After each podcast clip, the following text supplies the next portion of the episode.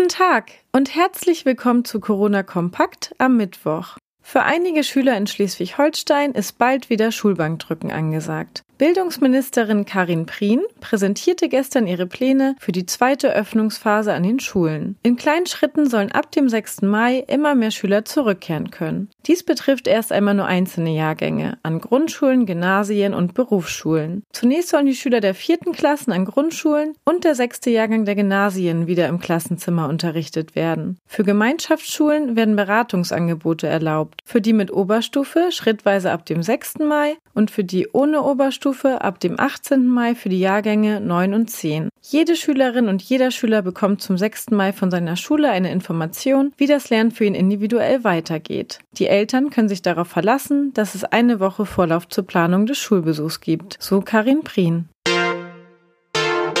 Schlechte Nachrichten für die Hobbykicker in Schleswig-Holstein. Die Fußballsaison 2019-2020 wird aufgrund der Coronavirus-Pandemie abgebrochen und nicht, wie viel diskutiert, zu einem späteren Zeitpunkt in der zweiten Jahreshälfte wieder aufgenommen. Das gab der Schleswig-Holsteinische Fußballverband bekannt. Die Regelung gilt für alle Alters- und Spielklassen im Bereich des SHFV und der Kreisfußballverbände wie die bisherigen Ergebnisse der Saison gewertet und wie mit Auf- und Abstiegen sowie den Pokalwettbewerben verfahren wird, wird das Präsidium in der nächsten ordentlichen Sitzung am 9. Mai entscheiden.